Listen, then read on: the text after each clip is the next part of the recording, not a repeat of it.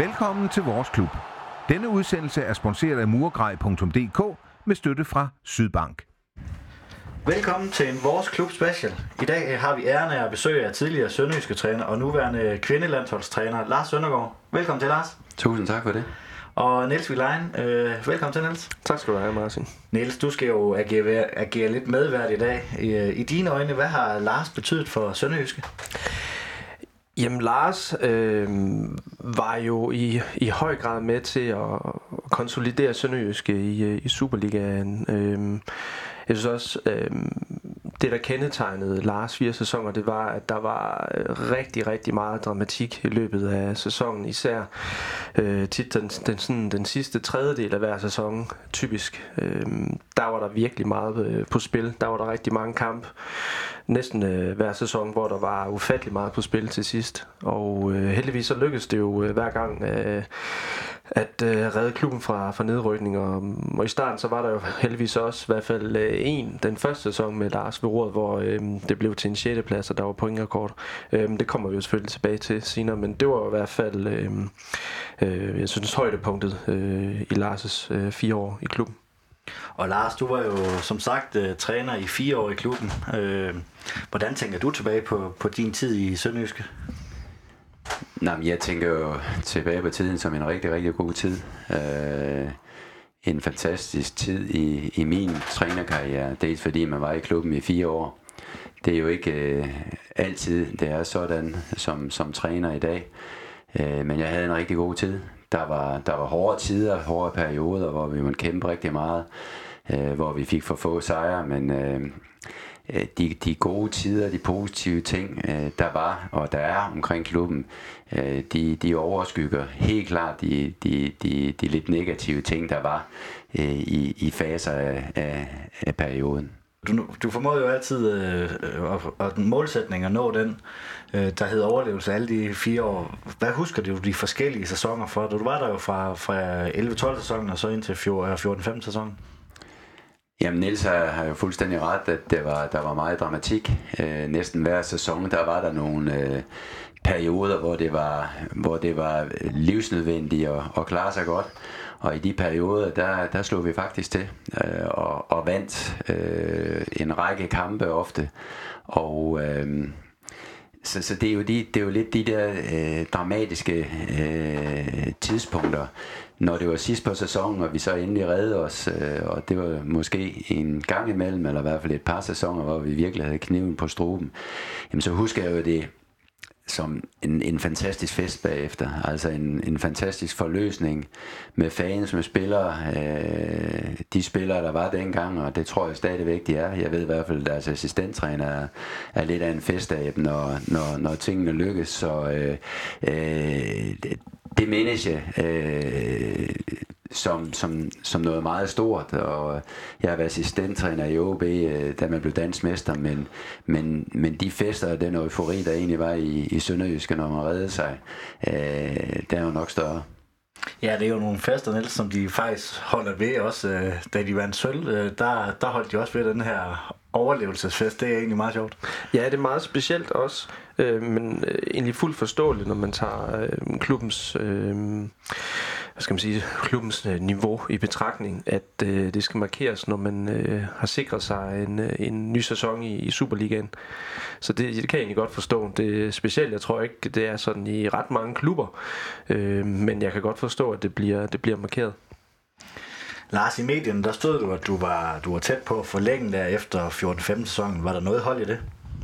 Jamen, det var der. Øh, jeg snakkede meget med, med Heisen omkring det.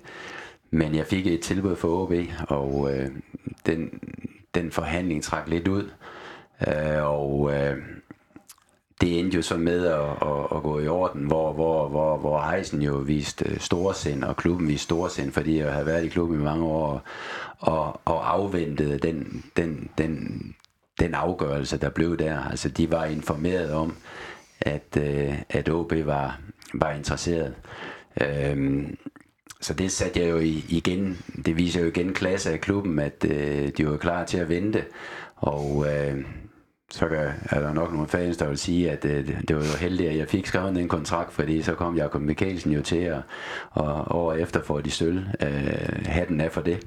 Fantastisk præstation øh, dengang, men der var, der var noget om det. Øh, og set i bagspejl kan man, eller kan jeg måske ærge mig over, at jeg ikke blev lidt længere, men øh, sådan er det jo i fodbold, men man er nødt til at træffe nogle beslutninger, når, når, når det ligger lige for. Ja, for du boede jo i Nordjylland, så det var vel også logisk, at, øh, at når OB var interesseret, en tidligere dansk mesterklub, øh, det er vel også det, din hjerteklub, hvis du skal vælge en i Danmark, tænker jeg det er klart, at jeg, jeg har spillet øh, som ung i OB. Jeg har spillet min, øh, min fodboldtid i OB og havde haft hele min trænerkarriere indtil jeg blev 40 år, hvor jeg så drog til, til Østrig. Den havde jeg haft i, i, i OB familie. Min opvækst var i Aalborg. Så øh, det, det betød selvfølgelig lidt. Det var måske ikke det, der betød alverden, fordi jeg vidste efterhånden godt, hvordan fodboldlivet er at øh, når man er et sted, så er det der, man er 100%, og det var jeg i Sønderjyske.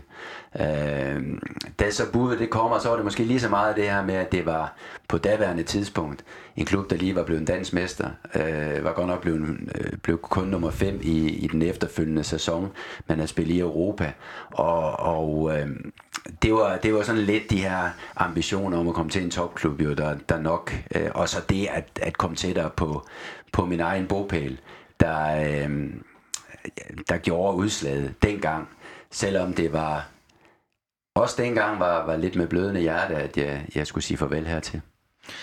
Niels, øh, Lars han var jo i klubben i fire år. Hvad tænkte du, da han øh, valgte at skrive med OB i stedet for, i stedet for Sønderjysk? Jamen det kan jeg godt forstå. Jeg synes, det var da øh, en rigtig, rigtig god beslutning af Lars. Øhm, på det tidspunkt, der var det da helt klart øh, et step op og kom til, til OB, øh, en større klub øh, med masser af historie og der var, de havde et godt hold også, så øhm, det kan jeg sagtens forstå. Og jeg tror også måske, Øh, at du, Lars jo nok havde en forventning om, at, øh, at de ikke skulle hænge med en vis lægemsdel i, øh, i vandskorben øh, øh, hver sæson. Så det øh, måske også kunne være øh, en god medicin imod øh, de dårlige nerver. Øh, så kan det selvfølgelig give nerver på en anden måde, hvis man spiller med i, i toppen, ikke? hvor der også er rigtig, rigtig meget på spil. Men overordnet set, jeg kan godt forstå, at Lars tog øh, til OB. Lars, du er jo nu øh, kvindelandsholdstræner. Hvordan er det forskelligt at træne kvinder i forhold til, til mænd? Nu har jeg haft en Lodberg, så så er der ikke stor forskel. Nej, altså spøj til side. Det har faktisk overrasket mig meget.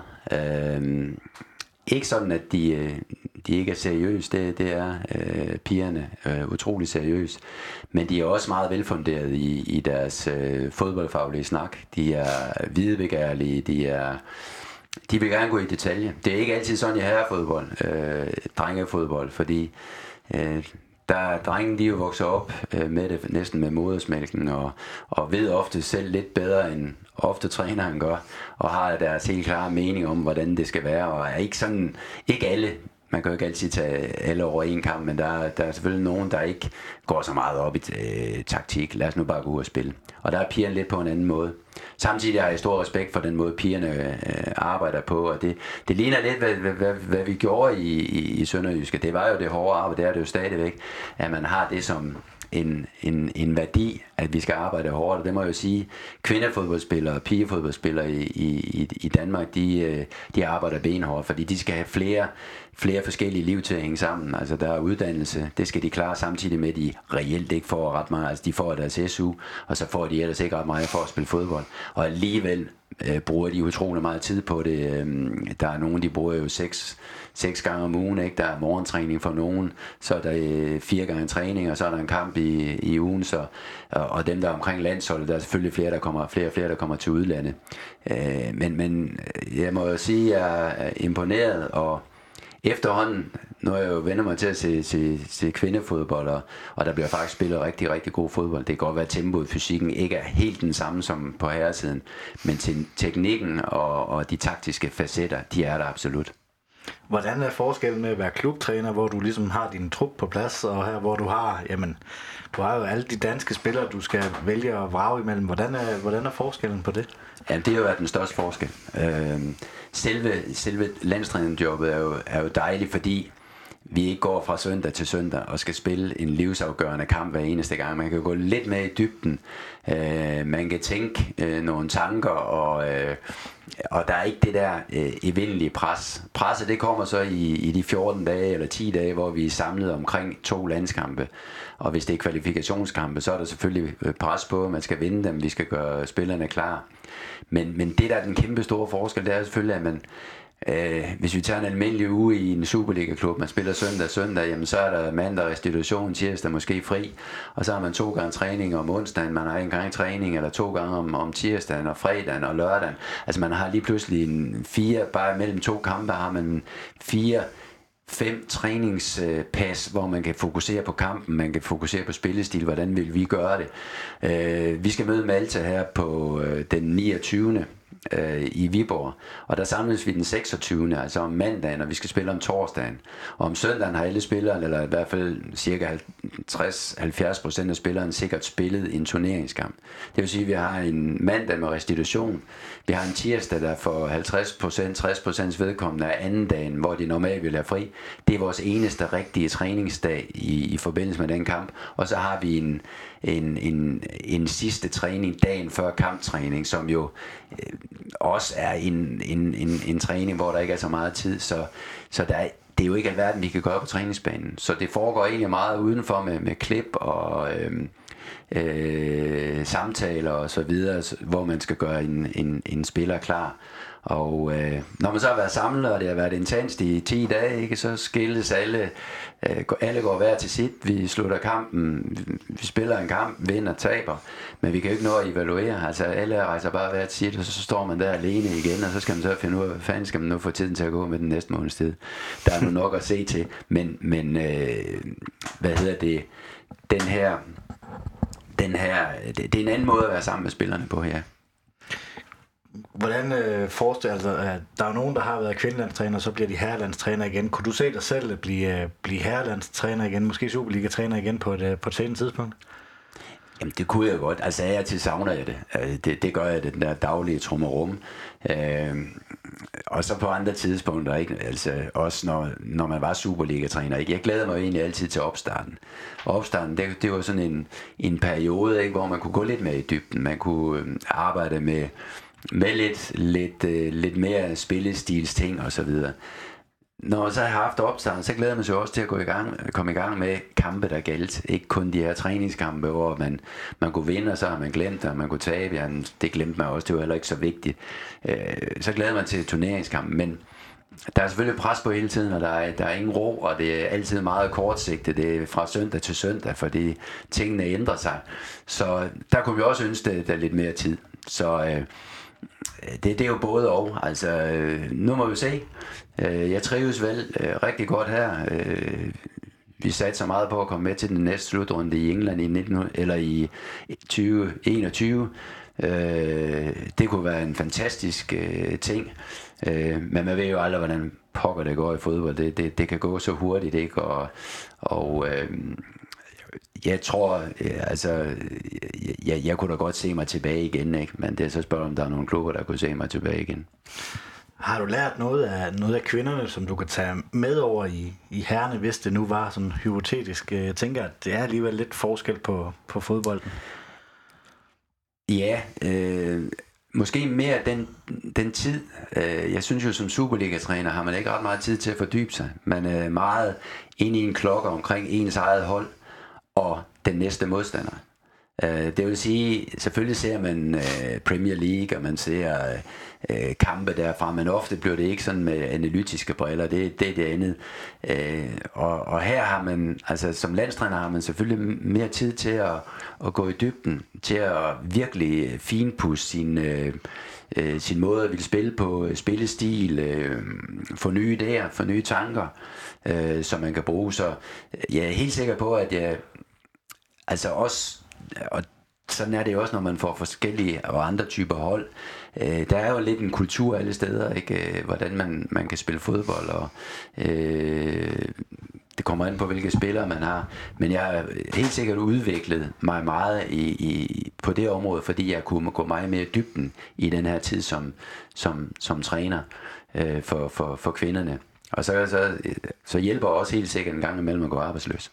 Fordi så får man også, så får man også kigget lidt øh, anderledes på tingene, fordi man får, pludselig får for meget tid.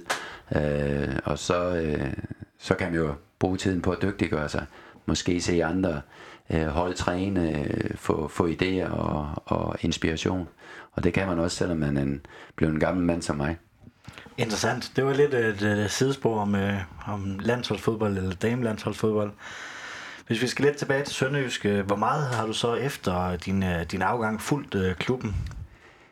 Jamen altså, jeg følger jo alle de klubber, som, som jeg har været i, og øh, jeg følger stadigvæk fodbolden i Østrig. Men øh, jeg, jeg følger jo i og med, at man, man bor i Danmark, så kan man jo ikke undgå det øh, og, og følge meget med. Det første år, øh, det første halvanden, var det jo en modstander. Øh, så, så der fulgte man det jo også intensivt, men mere med, med, som, med, med de her øh, analytiske briller på. Øh, Øh, og øh, siden følger man jo bare med i, hvad der sker i klubben. Ja, øh, der er jo en fantastisk kontinuitet i klubben. Ikke så meget lige spillere, så mange spillere er der jo ikke tilbage. Øh, men omkring ledelse øh, er der jo en fantastisk flot kontinuitet. Det er jo de samme mennesker, der er i klubben. Og det er jo også med til at gøre klubben øh, den klub, den er. Der har jo altid været stor udskiftning i truppen, og da du var træner, synes jeg, der var specielt stort øh, udskiftning i sommertransfervinduet. Hvordan er det som træner, at øh, man nærmest ikke øh, ved, hvilke spillere man har, når fra man går på ferie til øh, tre uger efter man starter op? Jamen, det er samtidig svært, men, men omvendt vidste jeg jo, hvad jeg gik ind til. Øh, og jeg så det øh, som en mulighed. Jeg kom jo fra Viborg, som, hvor jeg blev fyret. Og øh, da jeg fik muligheden for at, at hoppe på tog i Sønderjyske, jeg vidste selvfølgelig, at øh, der skulle helst præsteres. Øh, men jeg vidste også, øh, med hvilke præmisser det var, øh, at, at allerede den første sæson skulle vi bygge et helt nyt hold op. Og øh, det var næsten fra, fra nul. Og øh, så det vidste jeg, jeg tog det som en, øh, en mulighed for at komme på landkortet så en trænermæssigt igen. Og, øh, og det fortrød jeg jo absolut ikke, og, men jeg vidste jo altid, hvor, hvor vi stod. Og, og, og når vi havde problemer, det må jeg også sige, at det har jeg nok sjældent mødt i de klubber, jeg har været. Øh, folk i ledelsen, der tænker jeg sportschef, men også direktør, øh, stod altid bag. Havde vi en periode med dårlige resultater, så kom, han, så, så kom de jo, altså man kunne mærke den der opbakning, der var. Øh, satte selvfølgelig pris på det, man har gjort for klubben tidligere, men sådan er det jo ikke i fodbold. Hvis man får nogle dårlige resultater, så er det jo ofte træneren, der må lade livet. Og, og den opbakning kunne jeg mærke i klubben. Øh, jeg kan huske, Claus på et tidspunkt gik ud og, og sagde, jamen, altså vi spiller den fodbold, vi har råd til. Og, og på det tidspunkt havde vi jo ikke råd til så meget, og vi, vi, vi, vi, vi skiftede meget ud i truppen. Ikke? Og, men, men, men der var fuld opbakning på det, fuld forståelse, meget stor realitetssans. Og det har absolut været med til at gøre øh, forholden for mig som træner øh, nært optimal, fordi jeg vidste, at jeg havde ryg, øh, rygdækning og opbakning. Øh, og samtidig vidste jeg jo også, at, at den her realisme at der også i, i, i, på lederside var forståelse for den udskiftning, der var. Så jeg synes, der, var, der blev spillet med helt åben kort, og det er ikke altid, der bliver.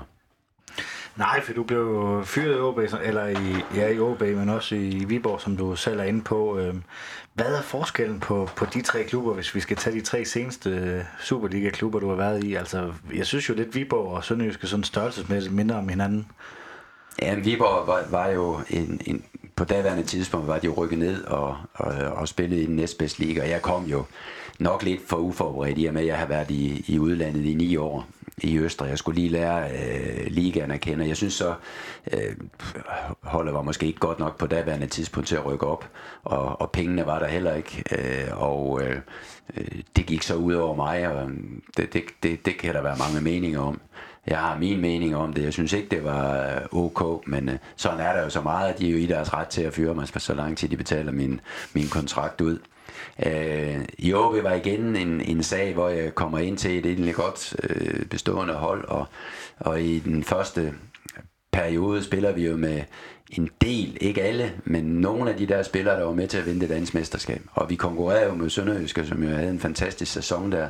Men da vi går på vinterpause, har vi jo en, øh, ligger vi jo øh, nummer to efter, jeg tror vi vinder 8-9 kampe i træk og scorer masser af mål og spiller underholdende fodbold og, øh, og så begynder vi at sælge ud øh, og der er spillere der allerede ved at øh, i sommerpausen der skal de væk og, og vi lykkedes så ikke, ikke så godt som Sønderjyske. Det kunne jo så ærge mig på daværende tidspunkt, men måtte også tage hatten af, og vi ender så kun som femmer.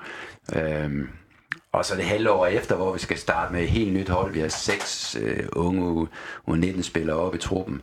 Og øh, ryger selvfølgelig ind i nogle problemer, fordi det er jo en...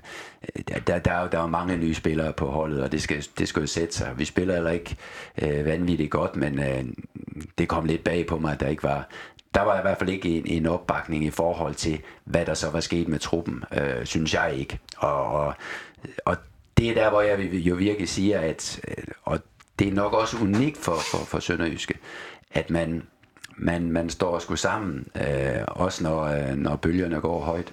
Og, øh, og hvis man tror på en træner, hvis man tror på holdet, jamen så, så giver de helt klart udtryk for det.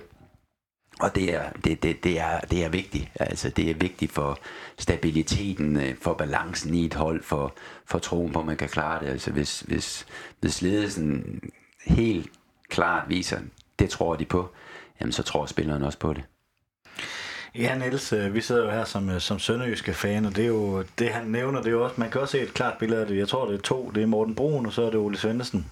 Så Claus Nørgaard, der er blevet fyret, kan man, kan man sige. Nørgaard, han gav sig selv sin egen fyrsædel, tror jeg. Men øh, det er vel også et godt rygstød for, for træner, at de har den ro bag, bag sig.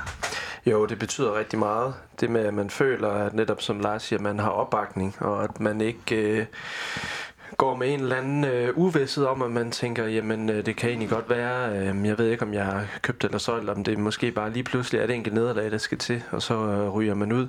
Så jo, det betyder helt sikkert rigtig meget, tror jeg, at der er den her tryghed i, i dagligdagen. Øh, og når der er øh, ren linjer i en, i en klub, og folk lige stoler på hinanden, jamen, øh, og når spillerne kan mærke det, jamen, så tror jeg også, at det, det gør, at de præsterer bedre, når de skal i kamp.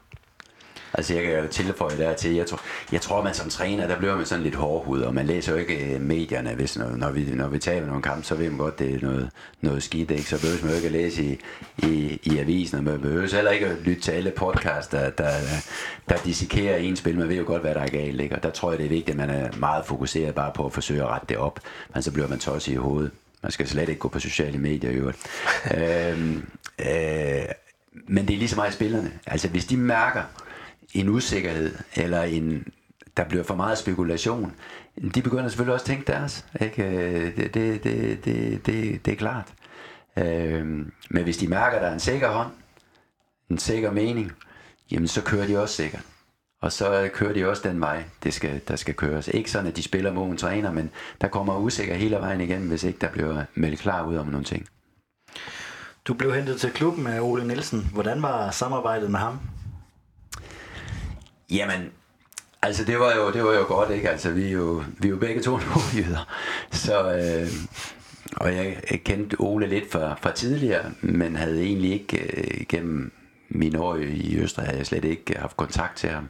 Han var jo tidligere inden for ishockeyen, så, og jeg var ikke ishockeyspiller eller ishockeytræner. Så, øh, men da han kontaktede mig, øh, så var jeg selvfølgelig fyre og flamme, og mit samarbejde med Ole må, må sige sig være, altså det var rigtig godt også. Øh, det er klart, når jeg føler opbakning, det følte jeg selvfølgelig for ham, men vi havde hele tiden en god dialog. Øh, vores stab var jo ikke verdens største, og vi, vi havde jo ikke øh, mange scouts og, og, og, og folk, der kunne hjælpe os. Vi havde ikke så mange på daværende tidspunkt.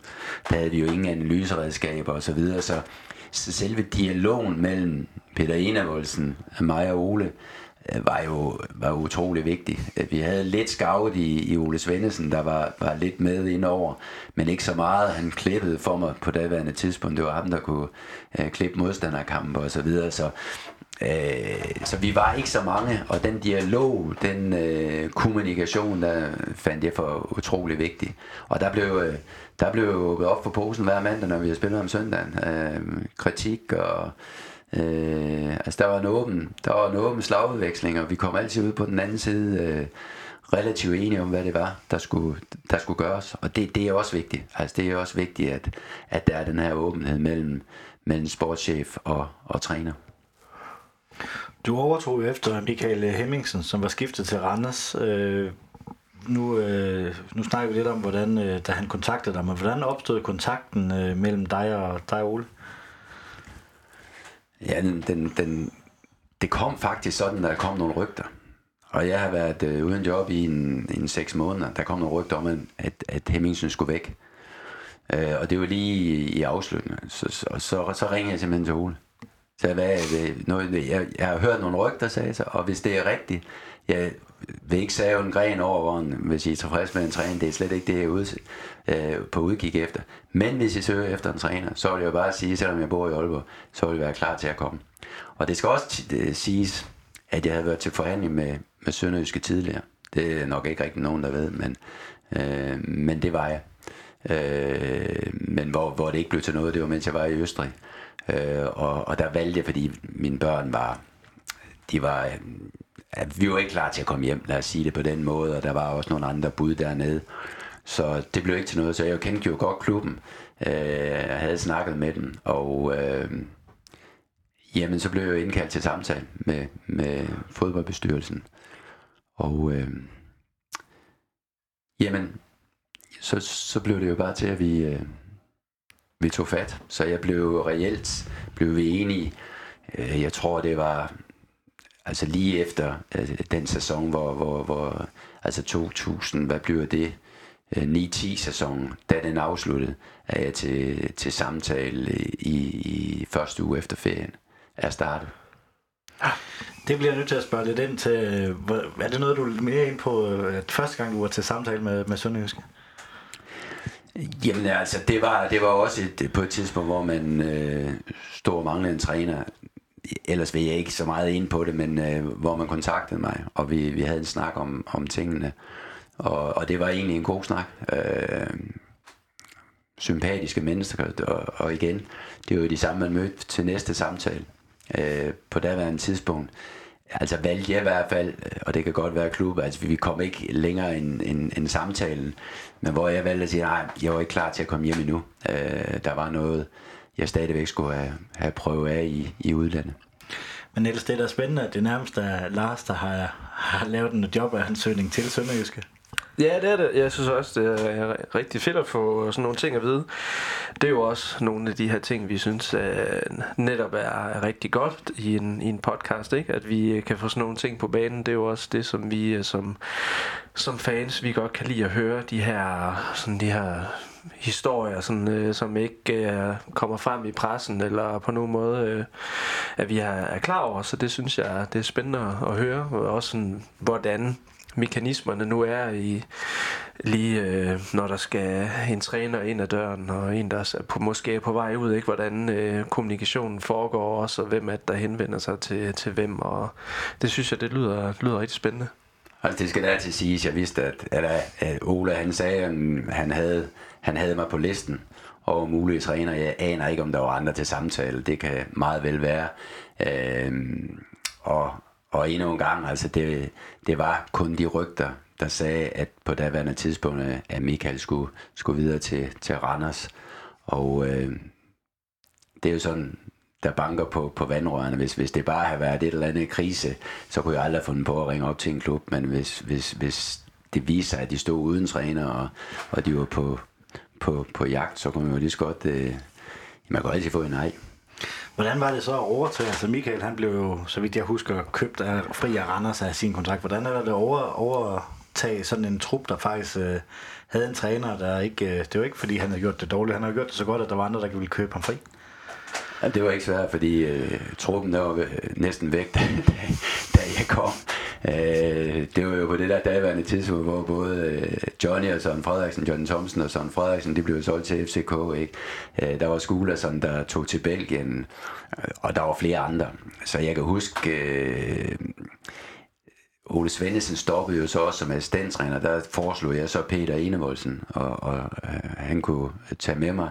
Og, øh, og det fandt vi jo så ud af, det, det, det kunne være en god idé. Så den første træning, vi havde der efter den ferie der, så vidt jeg, øh, så vidt jeg husker, så første træning, der var der ni spillere, der var under kontrakt. Og så kan det godt være, der var to målmænd også. Men ni spillere, og så er vi tre til prøve. Så jeg tror, vi var 12 spillere der til første træning, øh, plus to målmænd. Og den første træning, der går Quincy Antipas i stykker. Så stod vi med 11, så, altså, så, så hele opstarten der, den gik jo egentlig på og hente prøvespillere ind, prøve dem af.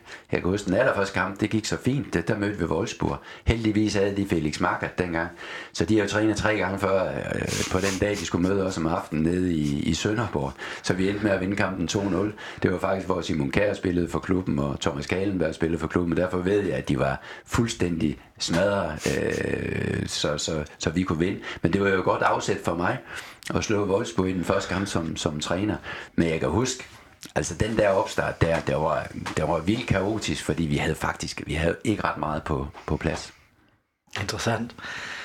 Du var jo også et øh, års tid under den nuværende sportschef øh, Hans-Jørgen Heisen. Hvordan var jeres samarbejde i forhold til, til Ole Nielsen? Jamen det var, det var også fint. Øh, Heisen var jo ny der, han kom jo nærmest fra, fra U19-træner, ikke? Og, og, og skulle ind og overtage det. Øh, men altså, det, det, var, det var fint, og som jeg startede med at sige, altså, øh, han var informeret om min, for eksempel min kontakt med, med, øh, øh med OB og, og tog det helt, helt fantastisk. Altså sagde selvfølgelig, at, øh, at, at de skulle jo have på et eller andet tidspunkt, der skulle, være der, skulle der være en deadline for, øh, hvordan og hvorledes det skulle være, og vi havde jo, altså vi havde også, øh, vi havde forhandlet, og, og, og, og det var godt, så altså jeg kan kun jeg kan kun øh, sige, at øh, vi har et rigtig godt øh, samarbejde. Det er jo altid spændende. Det er altid lidt anderledes som, som træner. Altså, normalt skal det jo gerne være den anden rækkefølge, ikke? at det, det, det er sportschefen, sportsdirektøren, der er der først og ansætter dig. Og, og det var jeg selvfølgelig spændt på på daværende tidspunkt. En fantastisk lojal type, fantastisk øh, fyr. Og, og jeg må også bare tage handen af for, hvad der er sket i, i, i Sønderjysk. Altså, igen betegner jeg jo klubben for den, der tager de, de, de små skridt. Øh, og de, de små skridt øh, år efter år, det bliver lige pludselig til store skridt. Og det kan man jo også se på den trup i dag. Jeg tror ikke, at Glenn han startede med, med ni, øh, ni, de ni markspillere og tre prøvespillere her, her i sommer. Kunne man mærke forskel på, at Heisen han var, var klubmand i forhold til Ole Nielsen, eller er, de, er Ole Nielsen også så professionel, at der var bare, det, det var hans klub, når han, han var i klub? Ja, det, det, det, det synes jeg. Altså, Ola er jo utrolig engageret og, og dedikeret. Øh, han, han boede jo også hernede, som jeg også gjorde, altså med, med lejlighed, og Peter også gjorde. Altså, det, det satte vi jo nok alle sammen dyd i, øh, at, at være en del af, af, af nærmiljøet, selvom vi selvfølgelig så også havde vores øh, familie oppe nordpå, og det var sådan lidt også lige så meget med, med børn og så videre. Ikke? Og så igen, Altså, da jeg kommer, man, man ved jo aldrig, hvordan og tingene udvikler sig, vel? Altså, man kunne jo have været væk efter et halvt år, ikke? Det, det, det sker jo nogle steder. Øh, men det fandt jeg så ud af, det, sådan var det. Sådan, sådan spillede man ikke i, i, i Sønderjyske. Men jeg vidste jo også godt, altså det var jo ikke mere end en... Vi lavede kun to års kontrakter. Øh, det var jo ikke sådan, at vi begyndte at lave en femårskontrakt på daværende tidspunkt. Og det har også noget med økonomi at gøre. At sige, jamen vi vil ikke, vi vil ikke øh, lave kontrakter længere tid, fordi vi er nødt til at tage de små step. Hvordan var, hvis man kigger sådan udefra, så virker Ole Nielsen måske lidt mere hård end Heisen. Hvordan var der forskel på, hvordan de to arbejdede? Øh, jamen altså, Heisen er jo, kan jo godt virke sådan lidt mere tilbagelænet, lidt mere rolig end, end Ole, øh, der er på. Men jeg tror, det er mere den der personlighed. Altså deres personlighed er lidt anderledes, så, så udadtil kommer de til at virke øh, forskellige. Men, øh, men deres øh, dedikation for det, den måde, de arbejder på, den, er, den, den tror jeg ligner meget hinanden.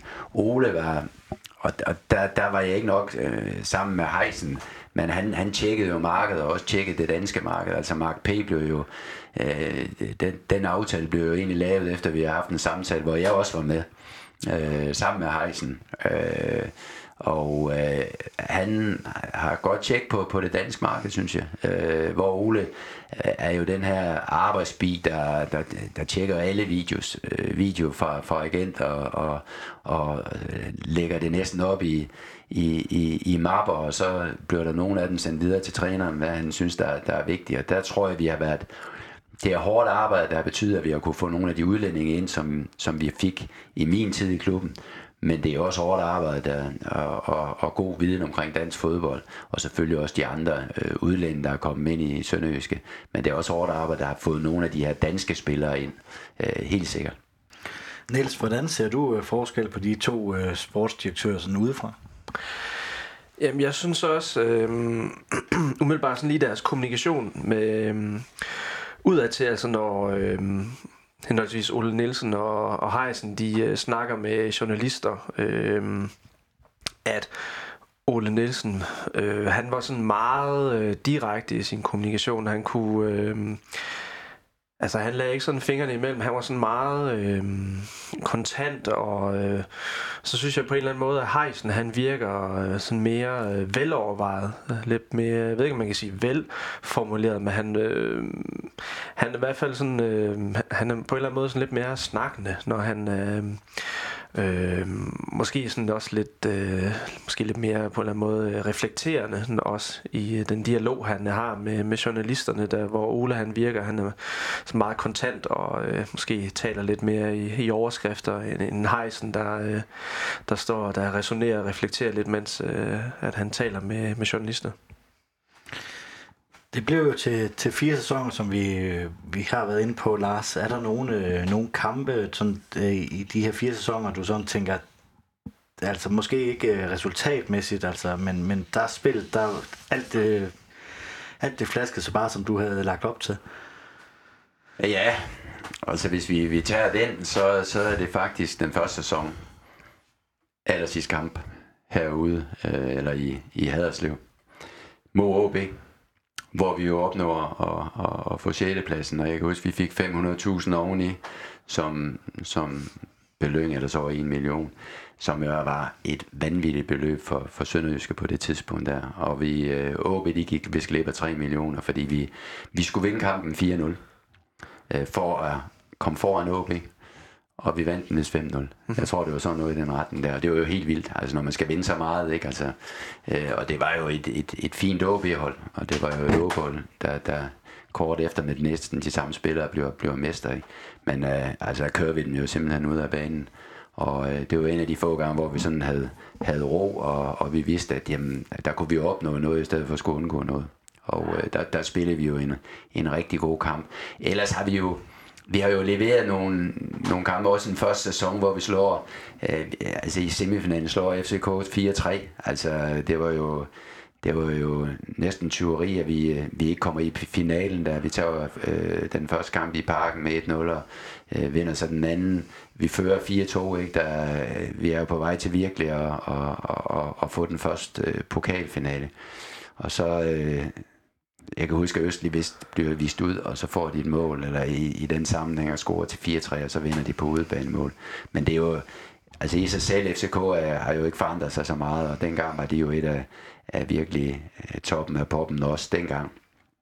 Og slå dem i en, en, i en målrig kamp, hvor vi vidste jo, at med det samme de scorer, så skal vi op og øh, vinde med to, og vi fører, altså vi fører 4-2 mod dem, og de var, altså, de var, de var, på, på randen af, af, af at ryge ud der.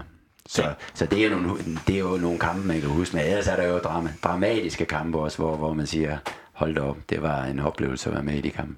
Jeg kan godt huske, jeg tror Østlig han fik rødt kort i parken for en nødbremse, og så laver Ragnar Sigurdsson en nøjagtig man til på Sydbank Park, hvor han ikke bliver smidt ud, hvor vi får en 4-2, tror jeg, på det tidspunkt. Det er sådan, jeg husker, ja, det husker, den, husker den kamp. Ja. Det var, der, der sad jeg med en lille tår i øjnene, for det var noget af det største, Sønderjysk skulle gå op noget sådan en pokalfinale. Ja, det, det var det. Jeg, jeg kan faktisk også huske, at, øh, at da FCK får reduceret til, til 4-3, og det er jo helt i overtiden, hvor jeg tror det er Henningson, han har et skud på overliggeren, tror ja. jeg. Og der tænkte jeg var næsten ikke til at bære.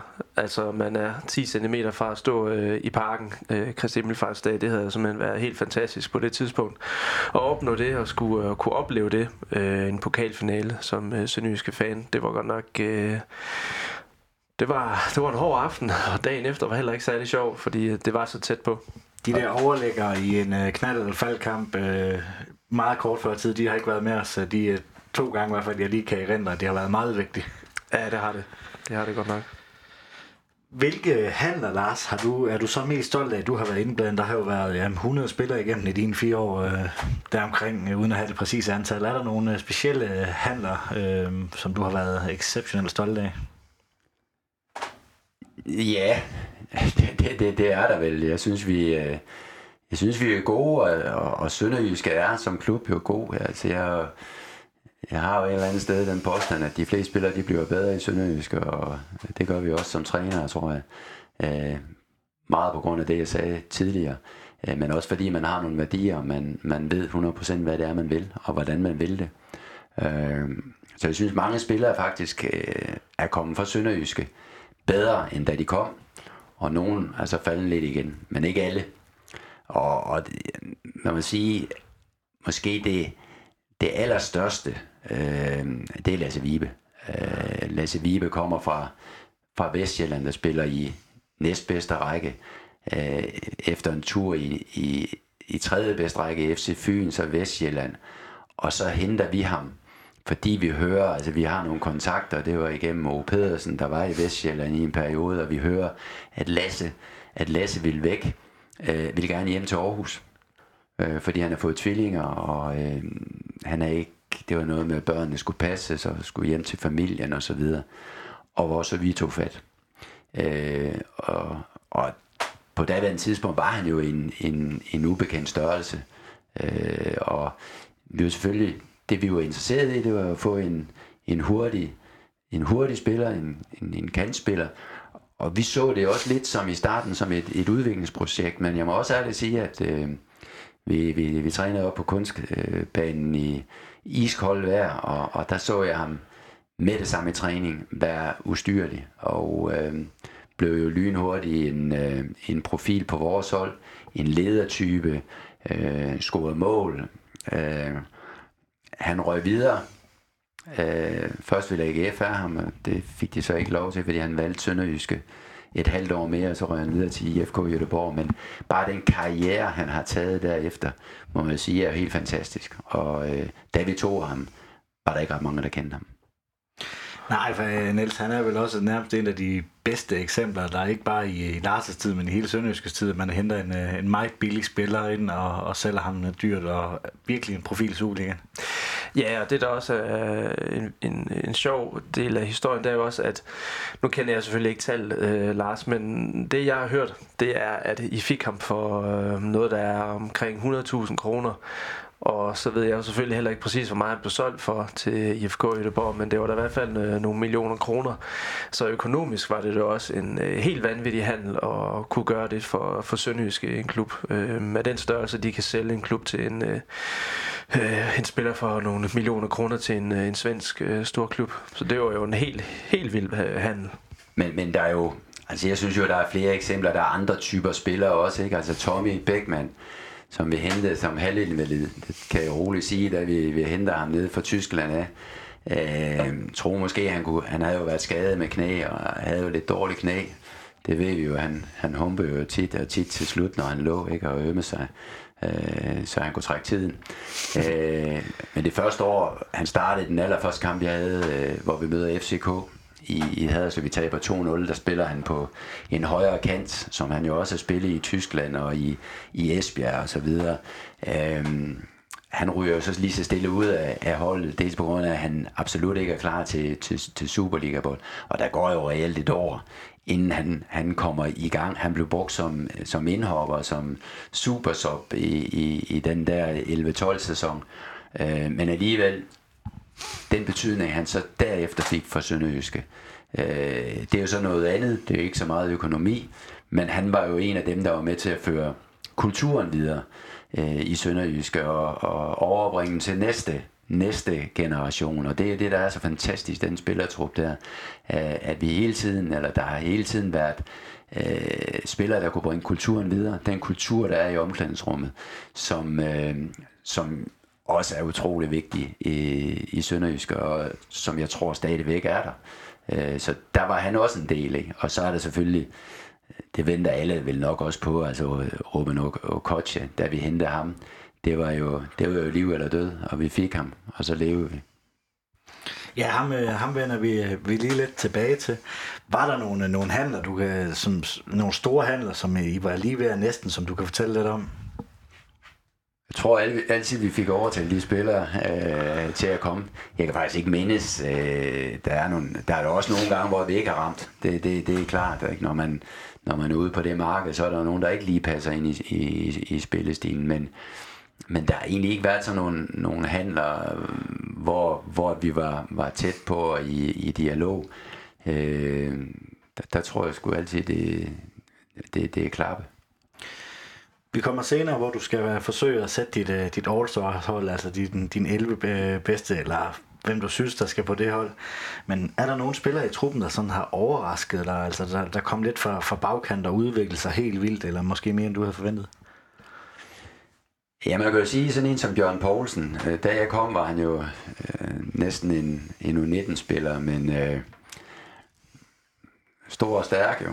Også dengang. Mangler måske på daværende tidspunkt noget teknik og var jo angriber. Øh, hvor han jo i, også i den første sæson var, var mere indbytter, hvor jeg brugte ham. Jeg tror første gang sådan rigtig, han spillede fra start, ja, nu kan det godt være, at jeg lige tager fejl der, men det var i, øh, i Aarhus mod AGF, hvor vi ender, Øh, jeg kan huske, øh, det var i starten af, af 2012, vi har fået en dårlig start, og så skal vi møde OB i Aalborg med Quincy, med Lasse og med Hedinson, som jeg synes jo var en fantastisk trio op foran, og vi slår OB, øh, og det var en af de der vigtige kampe, hvis ikke vi vandt den, så, så kunne vi godt komme til at hænge lidt nede i dønnet, hvad vi vandt den, så, så tager vi til, til Aarhus, altså to udekampe Aalborg, og så Aarhus derefter, og så vinder vi 2-0, tror jeg nok, der hvor, hvor Bjørn skulle erstatte Lasse Vibe, og og Beckmann, han skulle erstatte Quincy, og der var ikke ret mange, der gav os en, en jordisk chance. Og der kom Bjørn ind og, og gjorde det rigtig godt på den der højre kant, og vi kunne spille bolden op på hovedet af ham. Og, øh, derefter ned som midtstopper, ikke? Og, øh, at han så øh, virkelig bliver, altså bliver solgt jo, både Esbjerg, øh, men, men videre også øh, ude i Europa. Ikke? Det, det er jo en, en god udvikling for en, en på daværende tidspunkt sådan en rigtig sønderjyde. Øh, så det var en af de der ting, som, hvor man tænkte, okay, det, det har man ikke lige set. Vi har jo også flere andre spillere, og det var jo lidt, altså vi brugte måske spillere, der var en Morten Bæk på daværende tid. Jeg ved ikke hvor Morten er i dag, om han er i Island. Han var på Island på et tidspunkt, men Morten Bæk spillede jo, øh, han havde jo sin udfordring, men, men, men rent fysisk. Man spillede lige pludselig en bak, som man ikke tidligere spillede, spillet, og spillede jo rigtig godt og kom med på U20-landshold og så videre. Forsvandt så stille og roligt igen. Så der er der nogle historier, nogen der egentlig heller ikke er så kendt, men som egentlig gjorde det godt i den periode der, og, og hjalp holdet øh, til, at, til at blive øh, i rækken. Så, øh, men ellers er det jo ellers er det jo måske de her øh, kendte spillere, som, som vi har haft. Og, men, men jeg synes, det er generelt, og hvis jeg skal sige det, det, det er det der med, jeg synes, der er mange spillere, de bliver, de bliver altså bare bedre i Sønderjysk.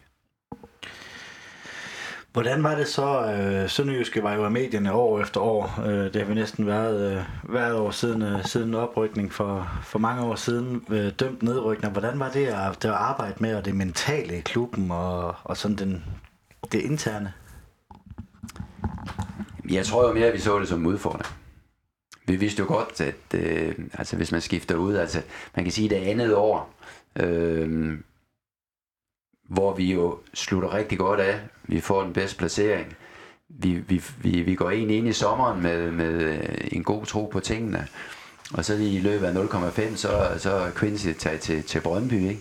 Storbæk er taget tilbage til Norge, og, og lige pludselig sker der sådan nogle ting, hvor, hvor vi skal til at ændre på, på, på ting, og det, øh, det, det er jo selvfølgelig noget af det svære. Det var en af de, de, de lidt dumme perioder, der ryger vi så ind i nogle nederlag derefter, en af de hårde perioder, ikke?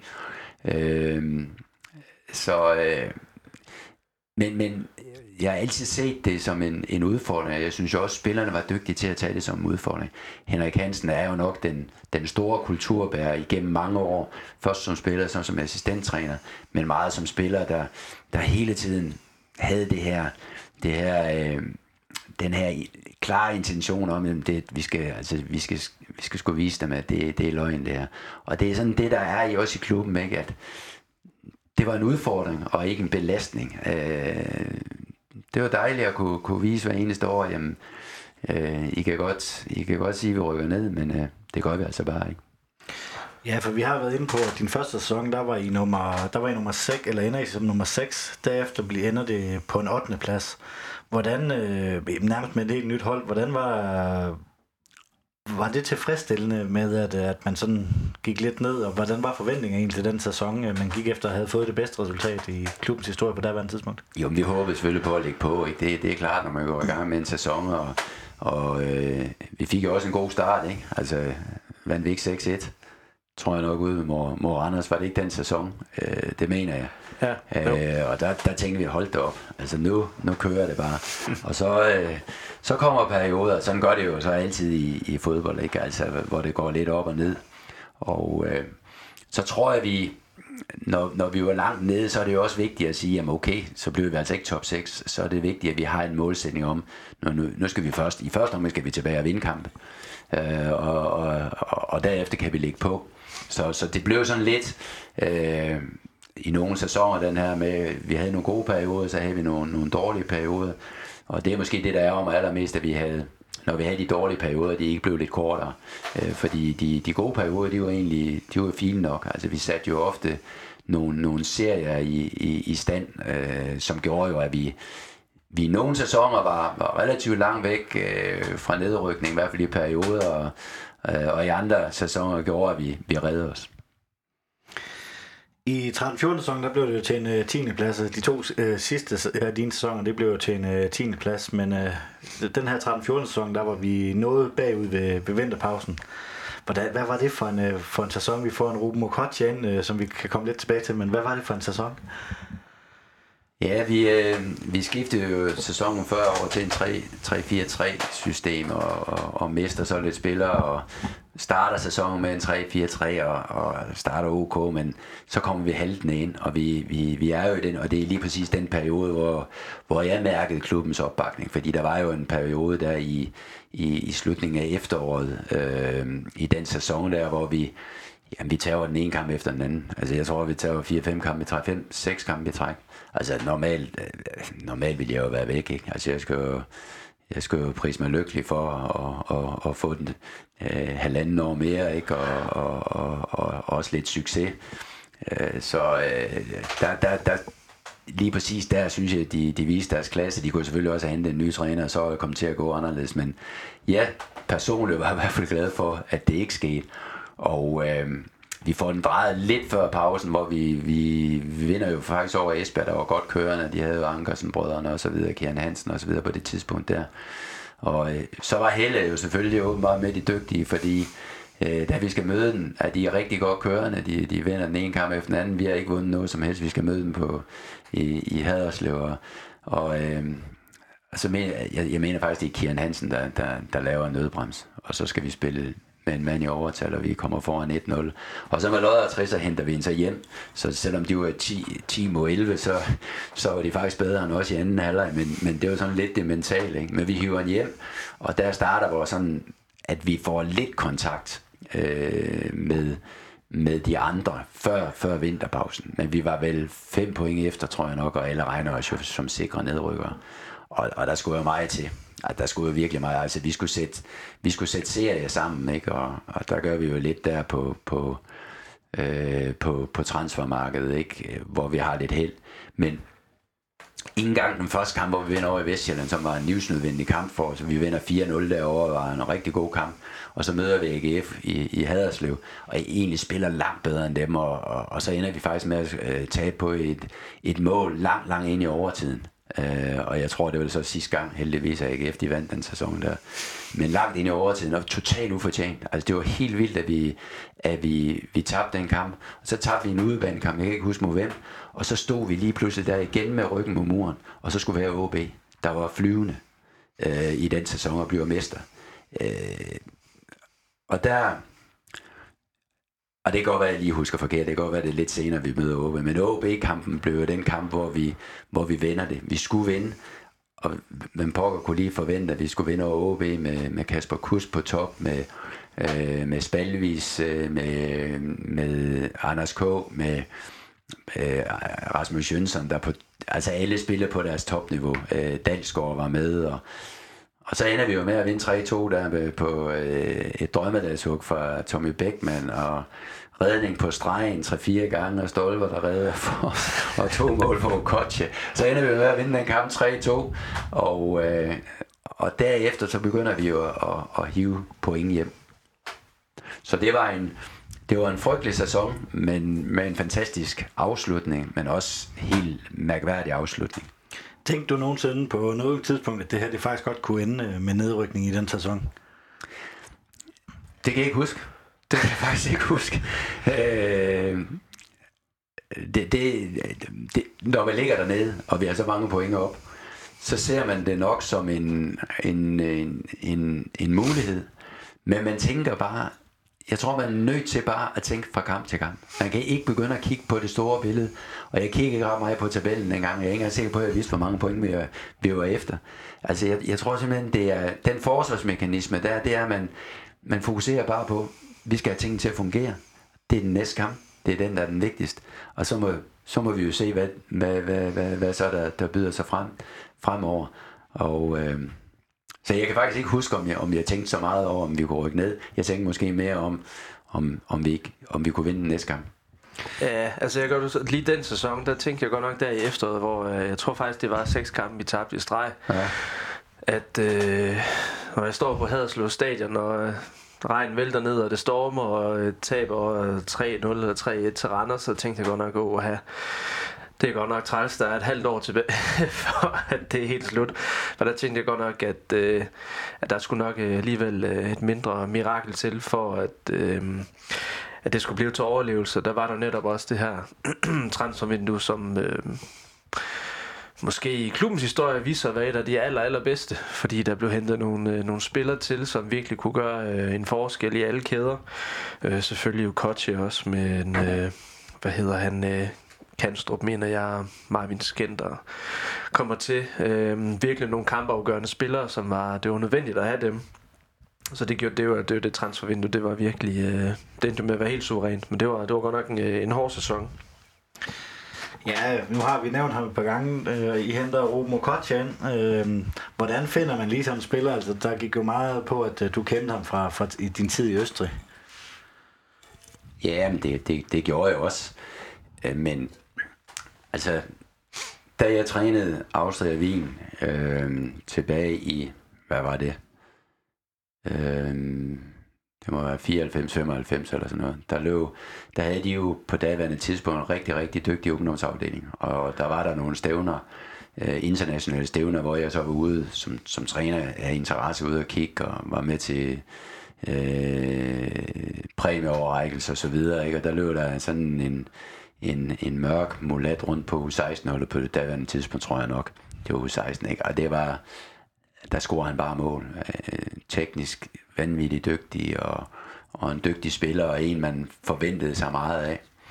Og øh, det er jo klart, at når man ser sådan en spiller, så følger man bare med. Altså ren interesse. Jeg, som jeg siger, jeg følger med i alle de klubber, jeg har, har været i, og jeg følger også med i Austria Wien, og, og og, og man kender så via det, at man har været i Øster, jo en del øh, agenter også. Og øh, pludselig, øh, jamen pludselig så, så, så ringer jeg, altså jeg, vi havde altså jeg havde, jeg kendte en agent, så ringede jeg til ham, hvad med Amrup Mukos, jeg kan jo se, der, der er noget ballade med ham i Austria, vi er ikke rigtig kommet på holdet nu, og hvad er der galt?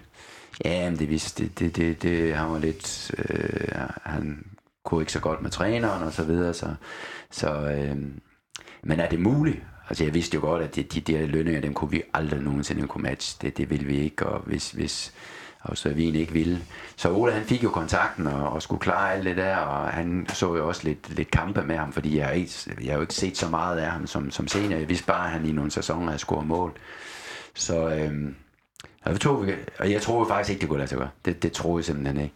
Og da Ole så pludselig kommer og siger til mig, vi kan sgu nok måske godt skrue sammen, så sagde han, det, Altså, det er jo bare at gøre. Altså, det, er, det er jo også en investering i fremtiden. Altså, og, og jeg er ikke i min vildeste fantasi tro, at han, han skulle gå ind og brage sådan igennem.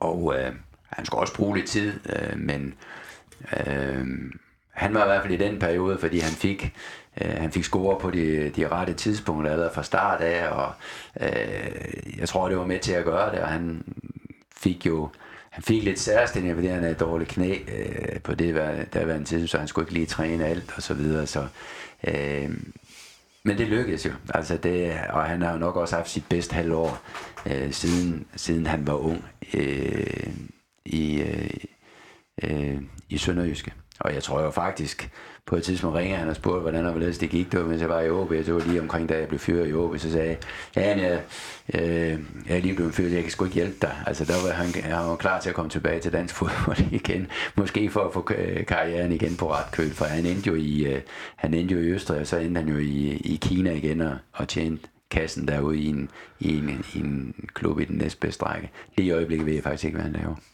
Ja, jeg kan huske, at der var meget snak om på, øh, ja, på debatsiden, altså Aalborgs øh, debatforum der, om, om Ruben og Kotja, han var. Så der er nok, øh, der er nok et på fans der bliver ked af at høre det, at han faktisk gerne ville have været til, øh, til Danmark, og måske også OB, hvis du stadig har været der. Hvordan husker du øh, Ruben Kotja? Han, øh, det, han scorede jo 11 mål på en øh, halv sæson, og det var jo helt vanvittigt. Det var faktisk ham, øh, der altså ikke ene mand, men tæt på ene mand reddede os. Jamen, jeg, jeg husker ham umiddelbart som øh, den bedste afslutter i klubbens historie. Øh, han skulle godt nok ikke bruge mange chancer, før han kunne øh, lave mål. Øh, ja, helt ufattelig dygtig afslutter, og øh, målnæs ud over det sædvanlige. Øh, og det var også sådan helt, nogle gange, det virkede helt uvirkeligt, altså, han, altså han kunne, øh, hvor træfsikker han var, at... Øh, jeg synes, øh, når man sådan sammenligner ham med de andre nier, der har været i klubben, jamen øh, hvis man lige snakker om øh, målnæs og træfsikkerhed, så synes jeg, at han øh, var helt uovertruffen. Så kan det godt være, at der var andre spillere, som øh, nok arbejdede hårdere i kampene, som øh, jagtede flere bolde, lagde presset først. Der var jo nok ikke så skarp, som øh, der andre nier har været i klubben, men øh, lige med og som afslutter, der var han øh, helt exceptionel. Var man overhovedet på noget tidspunkt i nærheden bare at snakke med at prøve, så man kunne forlænge, øh, forlænge en lejeaftale med ham eller eller andet? Jamen, vi var jo i gang, altså... Men, men... Og vi blev jo ved med at holde kontakt og så videre, men det var, det var umuligt efter den sæson. Altså, han, han har simpelthen gjort så god reklame for, for sig selv, at øh, vi kunne ikke måle de, de, de krav, der, øh, altså det han ville have, og det han kunne få alle andre steder. Jeg tror, at da vi snakker om, altså Ole, han ville selvfølgelig have strukket sig langt, ikke? men øh, det, det, var, det var umuligt. Vi håbede på det hele sommeren, ikke? Men, men til slut, øh, der var der ikke noget at gøre.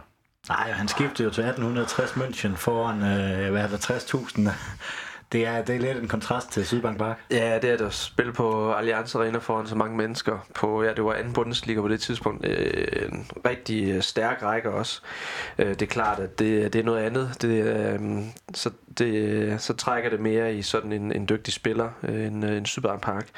Men det havde da været helt, øh, helt unikt at kunne fortsætte med ham og forlænge en lejeaftale med ham, fordi... Øh, med bare et halvt år med i ham i klubben, jamen så kunne øh, med det niveau, han viste, øh, jamen så kunne han da allerede, øh, ikke man kan snakke med, han kunne sikre overlevelse i den efterfølgende sæson, men han havde da helt sikkert, hvis nogen, nogen gik skader, jamen han kunne have bummet videre, tror jeg. Men øh, det viser jo også, at det, det er altid vigtigt at, at finde ud af, når man forlader i stedet for, at han kunne jo også godt. Altså, det var jo helt vildt, som han scorede. Det er rigtigt, han var rigtig... Øh, han var, han var en goalgetter, en fantastisk afslutter. Men man ved jo ikke, hvis han var røgnet ind i en skade, hvis han var kommet, at det hele var blevet lidt mere urytmisk. Han er kommet ind i en periode, hvor der, han var der jo ikke så lang tid, så han nåede jo aldrig at komme ind i de her perioder, hvor der ikke kunne, kunne score mål.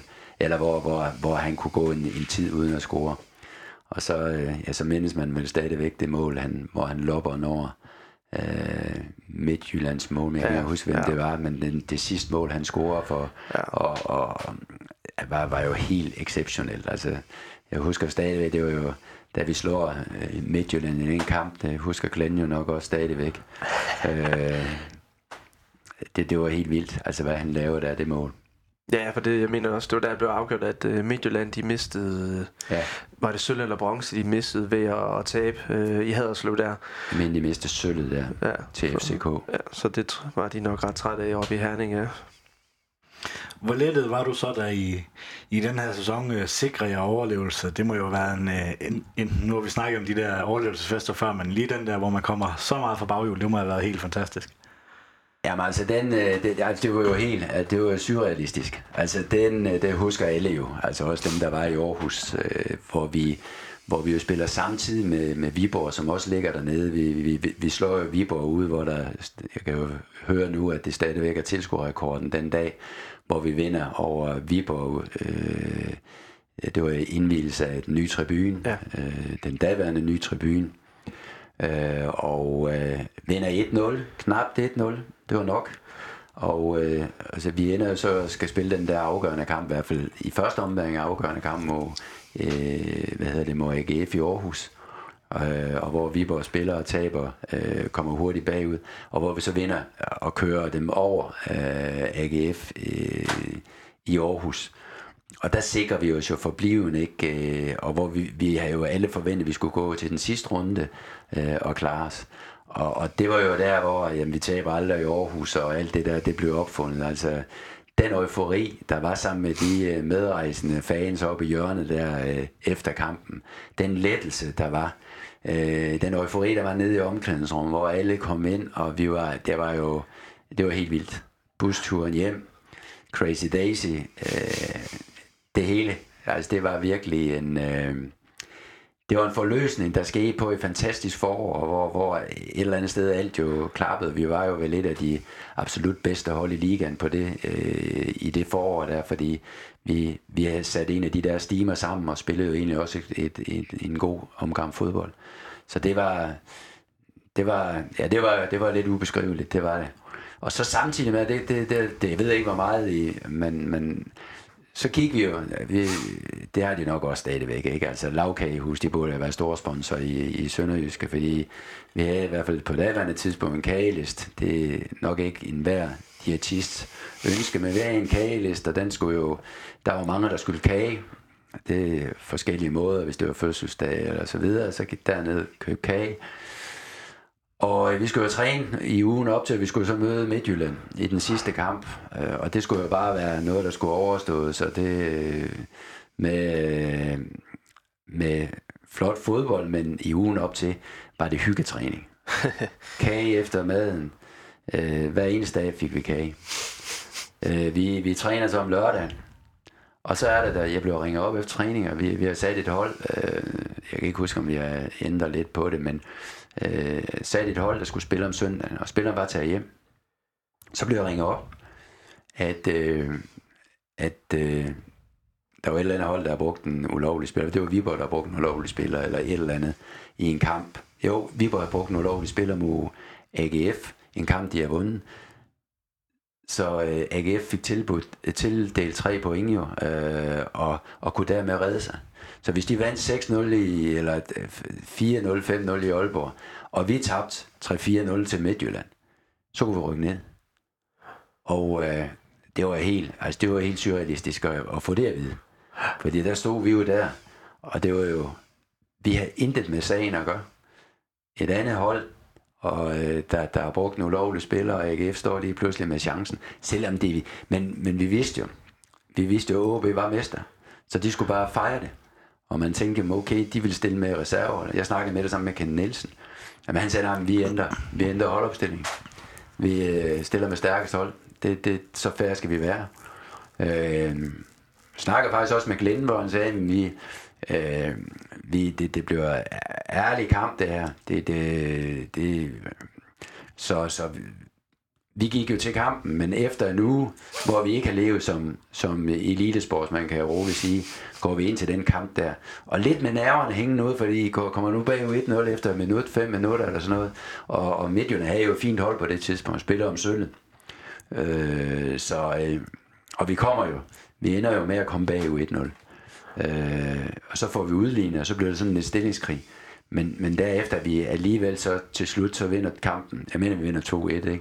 3 ja, 3 Vi vinder 3-1, ikke? Og spiller en, øh, et eller andet sted en, en rigtig, rigtig flot anden halvleg der. Og, øh, så fik vi jo så, øh, så fik vi jo så en undskyldning for at fejre endnu en gang. Fantastisk historie. Jamen, øh, 14-15 sæson, det var jo din sidste i klubben. Hvad var det så for en sæson? Øh, altså, ja, du vidste jo ikke, du skulle, det var din sidste sæson, da, da, da, da sæsonen startede, men, men det blev det så til.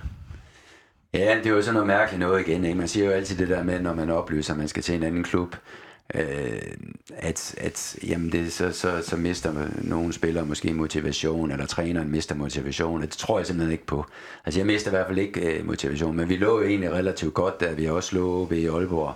Øh, jeg tror, vi vandt 4-1 øh, på udebane, ikke? Og, og det, da det så blev oplyst, at, øh, eller offentliggjort, at jeg, jeg skifter til OB, og, og det vidste alle, og så begyndte vi bare, bare at tabe. Og jeg kan simpelthen ikke, øh, jeg kan stadigvæk den dag i dag ikke finde ud af, hvad, hvad pokker der var, der skete. Ikke? Og, og så blev det jo helt unødvendigt, fordi vi lå jo lunt, for en gang skyld lå vi lunt i, i svinget og, og lå til at have en OK, øh, få en OK sæsonafslutning.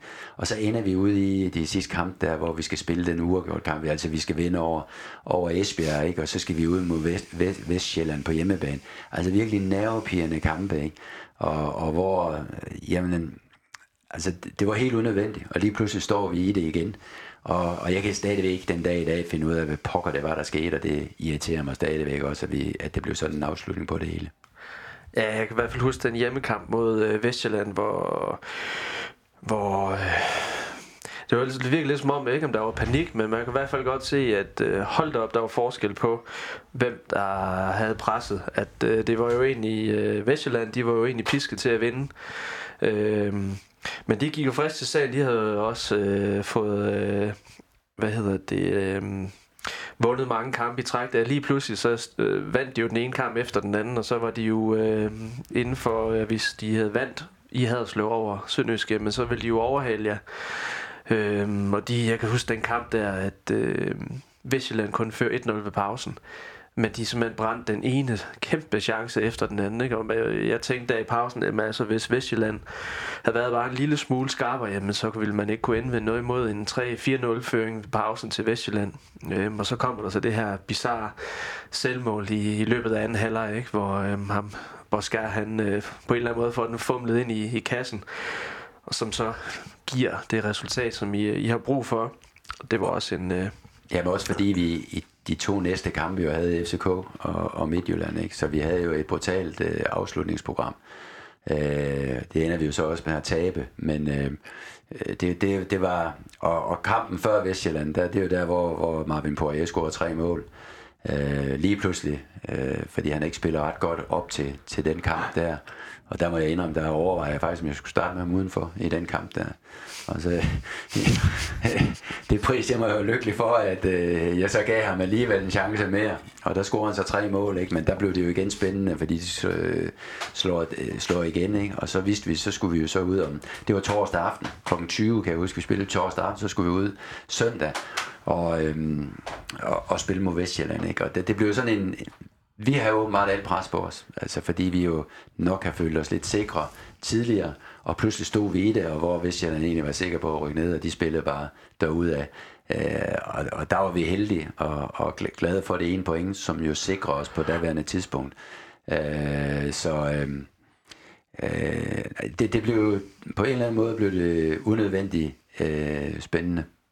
Ja, også i den øh, hjemmekamp mod Vestland. Jeg kan huske, som Garni også bakker ud efter Magdal Hente faktisk på et tidspunkt. Så øh, hvis han, som Garni han havde fået rødt kort, så havde det jo også været... Øh, ja, helt forfærdeligt, ikke? Kom, øh, kom bag kom, en, en mand i undertal, og man forvejen øh, spiller øh, så skidt. Øh, det havde jo... Øh, det havde været øh, fatalt, tror jeg. Men heldigvis så øh, røg han ikke ud, og heldigvis så lavede Boskar øh, et helt forfærdeligt selvmål i anden halvleg, så det, det hele gik op i en, øh, en højere enhed til sidst. Sæsonen efter, du har også nævnt det før, der vinder Sønderjyske jo sølv. Hvordan var det at uh, følge sådan Sønderjyske året efter med uh, OB-træner briller, og så se, at, uh, at Mikkelsen kunne et eller andet specielt med den uh, trup, som du har arbejdet med året før? Det var pisse irriterende. Men igen, altså det var heller ikke den trup. Der kom jo nogle, øh, der kom jo nogle relativt vigtige øh, indkøb ikke i, øh, øh, der var Kløve, der var Dragman, ikke? Mark P. kom til, ikke? Altså de fik virkelig kørt nogle spillere ind øh, med leder, som ledertyper, ikke? Og det, det, var, det var godt set af den. Øh, men, men det var, det var irriterende jo, fordi, ikke fordi jeg var træner, eller fordi Jakob han gjorde rigtig godt, og det var fantastisk flot. Øh, Øh, for mig var det jo irriterende, fordi det var, det var en af vores konkurrenter, ikke, som, som man måske ikke lige har set komme øh, i, i kampen om at, at, at være oppe i toppen med, med FCK. Vi var det så i foråret, og vi var heldige med også at, jeg mener, vi vandt i, i Haderslev første gang, jeg var tilbage, eller så spillede vi uafgjort, eller så var det den anden kamp, vi spillede uafgjort, hvor vi var heldige. Øh, så, øh, øh, men øh, det, det, det endte jo med, at det forår, der, der, der, der slog de os i Aalborg, og fra dag af så de så nærmest ikke tilbage, og øh, fantastisk. Altså, Jakob han gjorde et fantastisk stykke arbejde. Hvorfor tror du, han havde så, så voldsom succes her, vil jeg godt kalde det nu? Så ser du det igen lidt udefra? Jamen, Jakob er helt sikkert en dygtig træner. Altså, det, det, er, der, det er der ingen tvivl om. Han er en dygtig mandskabsbehandler. Øh, han snakker meget med spillerne, og, og øh, det, det, det kom til at fungere i en højere enhed. Samtidig med, at man fik, tror jeg også det der med, at, man, at, at lige pludselig der var en Drakman Kløve, altså Drakman blev jo også vigtig inde på den centrale midtbane. Øh, og Jamen, og så det der med succesavl og succes, ikke? Altså, der, der kom det ind i en steam, og hvor vi, øh, når jeg har haft en steam, så blev, så blev den ikke lang nok, eller der kom en, en, en som sidder endnu længere dårlig steam, og, og der holdt de ved hele sæsonen. Øh, og jeg havde jo, i mine øjne, jo, fik de virkelig udviklet et, et hold, øh, et rigtigt voksen hold, et, øh, et hold, der var svært at slå. De var dygtige i deres presspil, i deres 4-1-4-1, og Øh, og de havde vindertyper på holdet. Altså, der var virkelig vindertyper. Og det synes jeg, det er kendetegnet Sønderjyske her de seneste år, at man virkelig har fået tilføjet øh, vindertyper på, på holdet. Ja, altså jeg synes også lige netop den sæson, der, der synes jeg også, at der på Sønderjyske holdet, der var der, der var der mange spillere, som måske nok vil se tilbage på deres karriere og tænke, det var alligevel den bedste sæson, jeg har spillet i min karriere. Altså, jeg tror, det var den sæson, hvor jeg synes, at Tommy Beckmann, han var allerbedst. Og, øhm, Nikolaj Madsen. Nikolaj Madsen også, ja, for han var jo egentlig også sådan lidt ude af, af din øh, startelver på et tidspunkt, ikke, hvor han var sådan lidt inde og ude og blev brugt på kanten, og ja. han ikke kom ikke rigtig til sin ret. Og så lige pludselig, ikke, så bliver Bjørn Poulsen solgt til, øh, til Esbjerg, og så kommer Nikolaj Madsen ind på holdet, og så, jeg tror, han scorede næsten 10 mål på en sæson, ikke, som uh, central midt. Og der var også andre, altså Kanstrup spillede vel også sit livssæson, tror jeg. Øh, og Mark P. kommer ind og en fremragende højre bak, ikke? Ja. Øh, vil egentlig helst spille centralt. Så der var rigtig mange, og også jamen, Drakman og, og Kløve også, ikke? De kommer ind og spiller måske også deres livssæson. Øh, så der var, der var helt ufattelig meget, der gik op i øh, en højere enhed der. Hvad tænker man, når ens øh, efterfølger præsterer så godt i en klub? Øh, jeg tænker også, der er lidt med sundt, øh, især fordi du, du ville garanteret gerne have solgt den for de der sølvmedaljer i Aalborg, så var du blevet, så der været en, en byste ude foran uh, Aalborg Portland Park næsten. Nej, det er jeg ikke sikker på. uh, men uh, uh, ved du hvad, sådan tænker man egentlig ikke. Altså, det måske været noget andet, hvis man har fyret mig, og det er gået skide godt. Uh, fordi selv stå uden job, øh, og så, så kan man samtidig kigge lidt med sundt, hvad pokker er lige, der sker, og hvad har du gjort forkert? Man analyserer jo altid sig selv. Øh, hvad kunne man have gjort bedre, og hvad, hvad er egentlig grunden til, at det er gået, som det er gået, ikke? Øh, ikke at jeg ikke gjorde det i, det tænker man selvfølgelig også lidt på, men man har et, som jeg sagde i starten, ikke? Så, så lever man i en boble, ikke? Og, og, og der koncentrerer man sig om sit hold, og, og, og ens holdsituation, og så lige den næste kamp. Øh, man ser jo ikke så meget af de andre, altså man ser lige de sidste øh, par kampe, før man skal møde øh, Sønderjyske. Øh, men ellers føler man jo ikke, altså det er, man, man kigger på sig selv. Så det var mere ærgelsen over, over øh, kun at blive femmer med OB, øh, mere end, end misundelsen over, at, at Sønderjyske øh, blev toer. Men, men jeg må sige, at det var jo fuldt fortjent, og øh, øh, jeg kunne kun tage hatten af, og jeg ved også, at jeg skrev til både til Heisen, jeg mener også, jeg skrev til Jakob jeg, øh, og, og, og, og, Claus, og, og selvfølgelig Ene, Peter Enemålsen, og, og der omkring, og ønskede dem hjerteligt tillykke med det, ikke? fordi det var, det var, det, det, var, det var jo fantastisk, og jeg kunne misunde det lidt, fordi jeg, ved, jeg vidste jo godt, hvordan festen der bagefter den skulle være.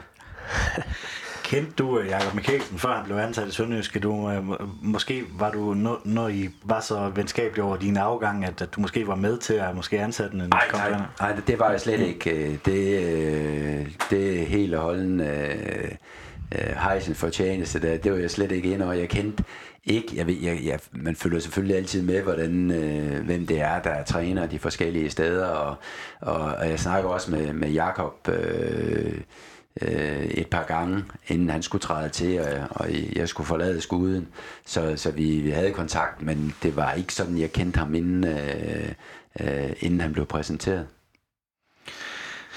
Der er jo gået en øh, fire års tid siden, øh, siden du, øh, du var i klubben sidst. Er du overrasket over den udvikling, klubben har, sådan, har foretaget sådan efter, efter du, øh, du stoppede i klubben med, at, at ja, selvfølgelig sølvmedaljer, det, måske, det var måske overrasket for, for os alle sammen, men, men mere de sten, der er lagt på?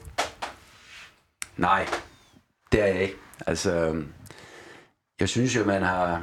Jeg synes jo også, tiden, da jeg var træner, de fire år, de ændrede sig også alligevel på, på et vist niveau. Det kan godt være, at vi ikke øh, fik de bedste resultater, men øh, der kom, altså det med, altså infrastrukturen ændrer sig, ikke? Altså I kan jo sikkert også huske, da vi spillede for, da de øh, rev den ene, øh, hvad er det, sidetribune af, øh, og skulle til at bygge den ny. Vi spillede en halv sæson, ikke? Altså, hvor der ingenting var over på den anden side, anden nogle billeder.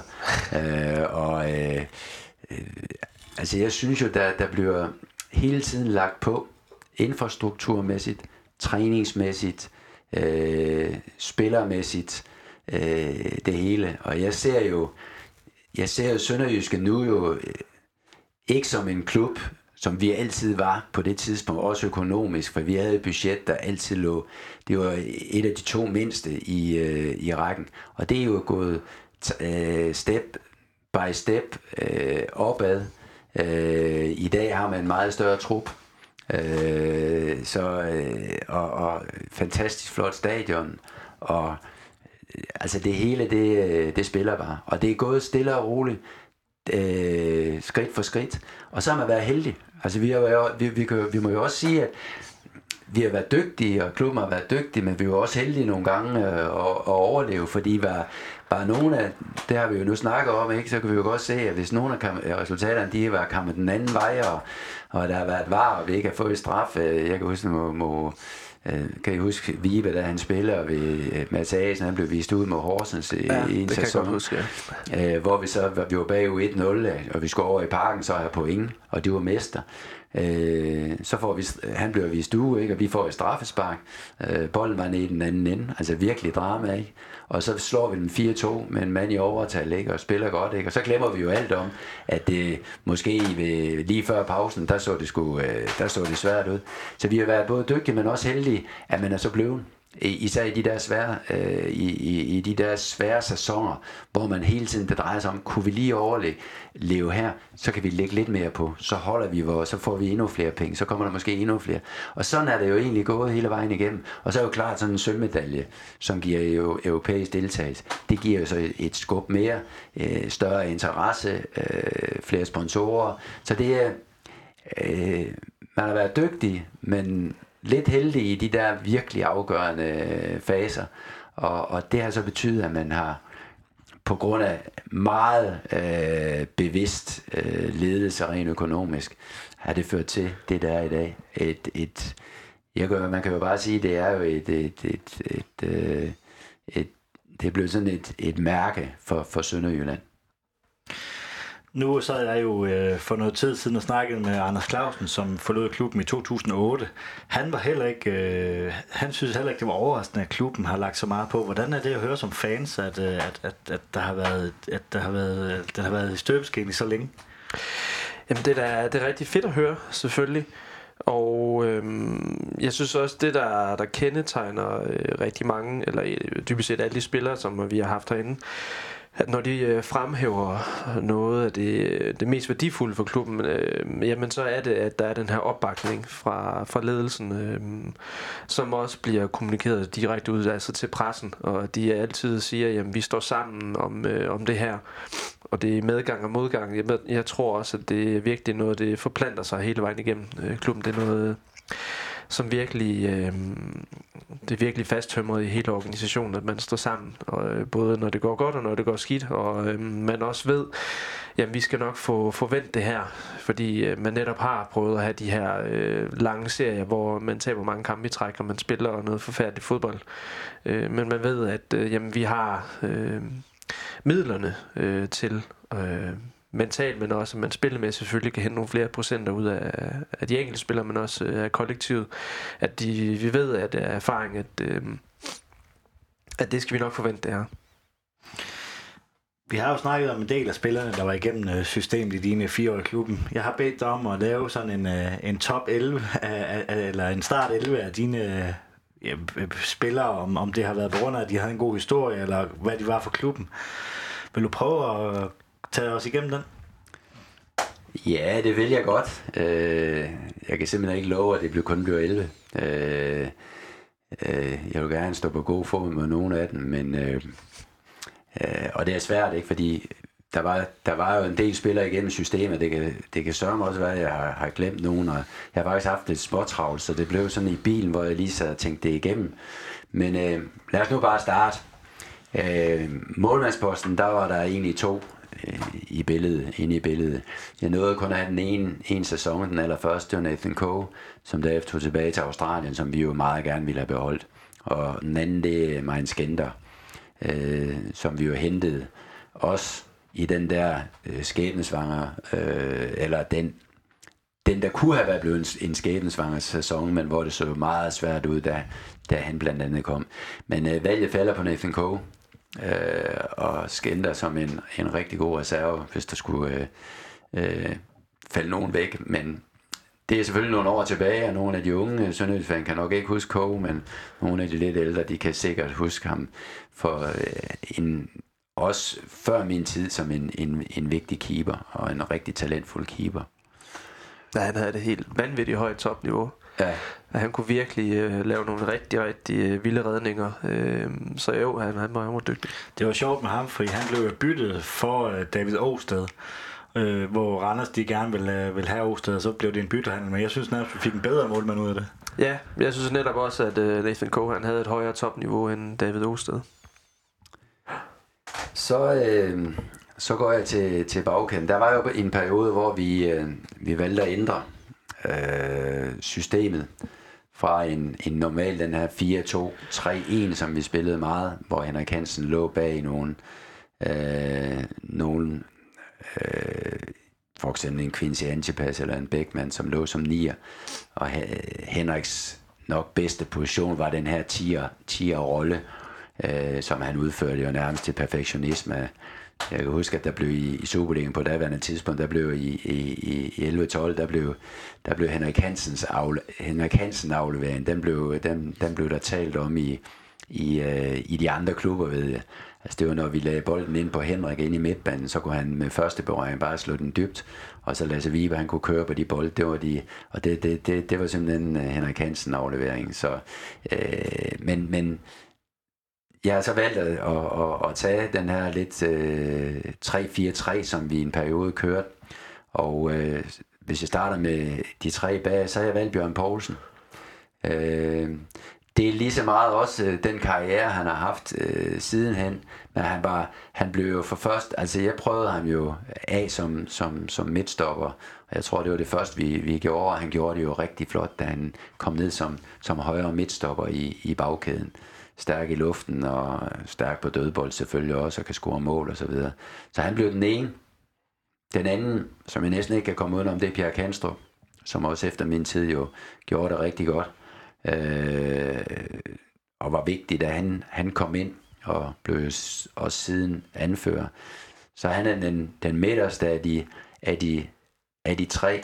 Og så har jeg valgt en nordmand, lige så meget for hans humør. Øh, når vi øh, skulle lige have pep-talken inden, inden kampen, så øh, var man nødt til at kigge en ekstra omgang om, om han var til stede, for det ofte så sad han på toilettet, og så kom han ind med det største smil, og det er Anders Østli.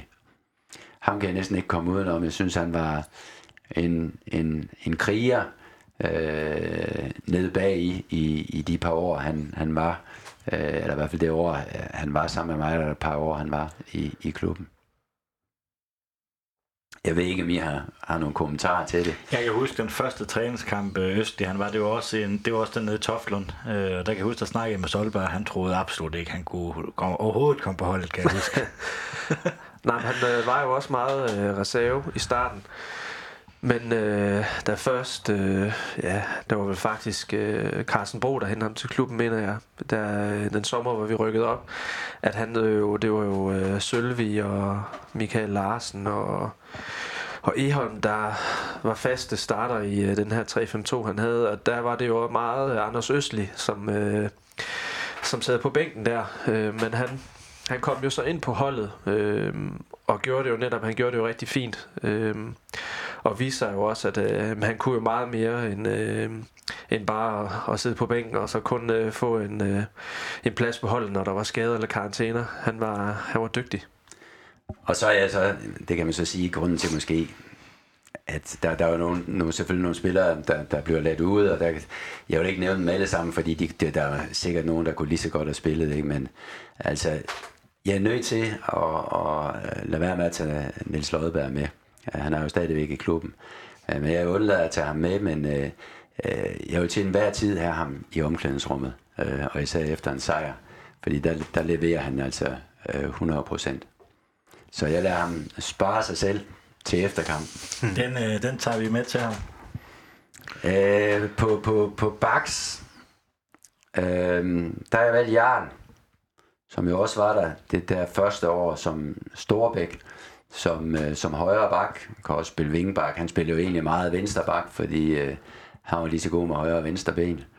Øh, og så spillede Erik Marksen en, en sæson, øh, gik så til, til, til, øh, øh, til Randers, øh, men fantastisk venstre bak, kunne dække af og komme frem. Øh, det er de to, jeg har valgt øh, på, på, på vingbaksen. Der var selvfølgelig DC, der spillede meget øh, i en periode. Nok bedst som wingback i en, i en trækæde. Det var blandt andet en af grunden til, at jeg gik over til at spille med tre, fordi jeg følte, at, at øh, han kunne bidrage mere, hvis han fik øh, lidt mindre defensive opgaver og lidt flere offensive opgaver. Fordi han havde jo i hvert fald en, en rigtig god venstrefod, hvor Erik nok er mere en, en alsidig type.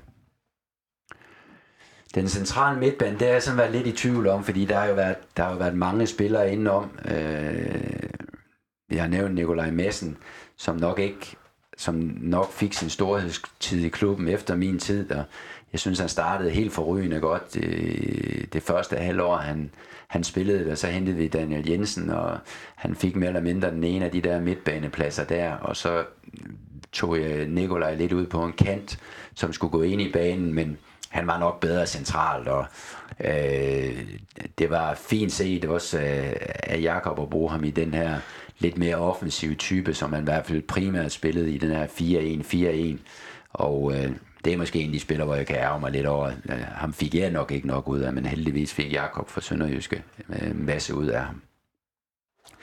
Men jeg har også valgt en af de der fra den tid der, fordi det var også sådan en af de der, kom fra en anden divisionsklub. Øh, kom til prøvetræning. Han var en af de der tre prøvespillere den allerførste dag, øh, som vi, vi mødte op i klubben. Det var Conor O'Brien, som jo et eller andet sted var en ukendt øh, spiller, totalt ukendt, altså fra, fra, fra Jetsmark, øh, spillede i anden division på det tidspunkt, og jeg tror ikke, der var ret mange, der kendte ham. Og øh, kom jo også til at spille en vigtig rolle i den, den der sæson. Og nu er det endnu, nu kan jeg godt være, at jeg har glemt nogen. Men, men den anden i den midtbane, det, der er der simpelthen kun plads til, til Henrik Hansen. Altså, det er et af de, de sikre valg til den der midtbane. Du omskolede Brian O'Connor på fra, fra offensiv midt til central midt, gjorde du ikke? Hvad lå der bag de uh, tanker? For han var jo offensiv midt, så vidt jeg husker, da man hentede ham i blokhus. Ja, det var han. Jeg kan dårligt huske hvorfor, men han kunne bare udfylde den. Øh, og så fik vi ham lidt længere tilbage, fordi han var jo en dygtig fodboldspiller han lå i, i, i hvert fald den, var det den sæson, ja, det tror jeg det var, hvor han lå inde sammen med øh, Henrik Bøtker, der ender, Henrik, han er jo, han går lave glidende taklinger, han var lavet tyngde på en god takling, og, øh, og der var han så mere den, den, der skulle rydde op, og så var Connor den lidt mere spillende, der kunne spille sammen med Henrik. Og Connor var jo, selvom hans lidende højde, så dukker han jo ofte op på, på, på hjørnespark øh, ved bag stolpe eller midt i, og, og scorer jo også en del vigtige mål, og, og også nogle, et par langskud. Øhm, man kan måske nok se, at, at mange af spillerne var med i den første sæson. Øh, det er lidt paradoxalt jo, fordi, øh, eller det er ikke paradoxalt, fordi det nok var den absolut, altså det var jo den bedste sæson øh, set over hele sæsonen. Øh, øh, men øh, paradoxalt set i lyset af, at øh, vi startede kun med ni, og der var flere af spillerne, der, der reelt først kom, kom til i løbet af sæsonen, og, øh, eller, og, og, og dem, der var der, var, var så rigtig gode. Så har vi det helt store. Jeg siger, at vi spiller 3-4-3, og det gjorde vi. Vi spillede i hvert fald med to wings, også i den sæson der, hvor den ene er Lasse Vibe, øh, som kom ind efter det første halvår. Øh, han kom ind til, til januar. Øh, og den anden, på den anden side, en spiller, der var nok ikke i Sønderjyske, han var der også før jeg kom, men øh, måske gik lidt under radaren øh, fodboldmæssigt, men det, det er Hedinson øh, Ajo Hedinson, som jo så røg til, til Midtjylland, og desværre øh, jo fik en skade, og så, øh, jeg tror stadigvæk, han spiller op, i, øh, op på Island. Men øh, de to, jeg ved, der blev lavet noget statistik også dengang, øh, og øh, der havde vi to spillere inden for top 4 af, de, af, af dem med flest højintensive løb. Og det var lige præcis Lasse, og så Edi, øh, Ajo de, øh, de kunne simpelthen storme den der plads der, og, og løb og løb frem og tilbage, score mål, lave op til mål. Altså virkelig to, to spillere, der var utrolig vigtige for den, den succes, vi fik dengang. Og så, så er der frit valg til alle dem, der lytter. så kan I selv vælge. Fordi jeg kan simpelthen ikke, øh, jeg kan simpelthen ikke øh, sætte nogen af dem her ud. Så øh, jeg tager lige tre i, i rap. Det er Beckmann, det er Quincy Antipas, og så er det Ruben Okoche. De skal slås om den nier. Øh, så kan man sige, Ruben Okoche, klinisk afslutter. Den bedste afslutter sandsynligvis, som du siger, Niels, der har været i klubben. Det, det kan jeg godt øh, genkendende til. Samtidig, så, øh, så har vi Beckmann. Ham kan jeg jo næsten heller ikke se, øh, se bort fra. Altså, det, det er han... Øh, da han kom tilbage, der ligner han en fodboldinvalid. Og, og så spillede han så mange år, og så ved jeg godt, at der er nogen, der synes, at han stadigvæk lignede en fodboldinvalid de sidste år, men det var mere, fordi han lagde sig og trak tiden ud, og så skulle humpe ud, så, så tog det. Derfor de har lavet den der regel om med, at man må, nu må gå ud ved den nærmeste sidelinje. Øh, men en, en, en så vigtig del af den kultur, øh, der jo, øh, som var i, øh, og som er i, i, i klubben, medlem af alle, alle spilleklubber, øh, så, øh, så han, han var jo altid til træning i lang tid efter, ikke, hvor de kunne sidde og spille øh, øh partners og, og hvad ved jeg. Øh, og så selvfølgelig en vanvittig klog spiller. Øh, brugte sin rutine helt, helt sensationelt. Og så var der jo Quincy i de, i de tidlige år, altså ender, ender jo med at blive solgt til Brøndby, som var en, en stor klub, ikke? Øh, øh, men bare på hans individuelle kvaliteter. Han var ikke så... Øh, han var ikke træfsikker. Det er heller ikke den mand, der, der, der går over i historien som kulturbærer eller noget. Men hans individuelle kvaliteter på daværende tidspunkt var så vigtige for os. Så øh, der vil jeg et eller andet sted sige, at der er frit valg. Og så siger jeg med det samme, jeg har helt sikkert glemt nogen, øh, som nok godt kunne komme på holdet. Men øh, øh jeg håber, man bærer over med mig. Men det er spændende hold, Niels, må man sige. Ja, det er det. Og selvfølgelig, nu siger du, Lars, at du har overset en. Øh, der var mange at vælge imellem, men selvfølgelig en Johan Absalonsen var jo selvfølgelig også øh, det er du ret et ja. valg øh, muligt på øh, som venstre. Undskyld, kant. Johan, hvis du hører det her. Det var, det var ikke... Øh, men du kunne også bruge på den der venstre øh, Ja, det er selvfølgelig det rigtig dygtig spiller. Rigtigt, ja. Men Hedinson, ja, han øh, scorede mange rigtig vigtige mål også. Øh, og endnu en af de her rigtig dygtige islandske spillere, der har været øh, i klubben.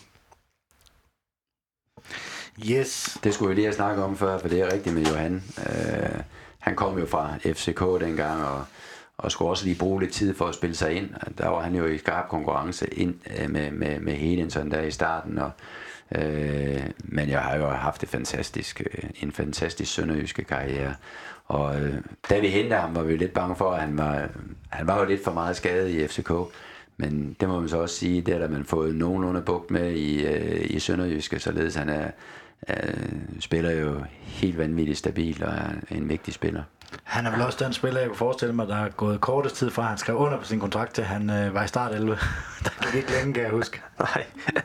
Nej, det var hurtigt, han gik ind og, og var, var kampafgørende øh, på holdet. Rigtig øh, igennem alle de sæsoner, han har været i klubben, har han jo netop været en af de spillere, der kan afgøre kampe øh, på egen hånd.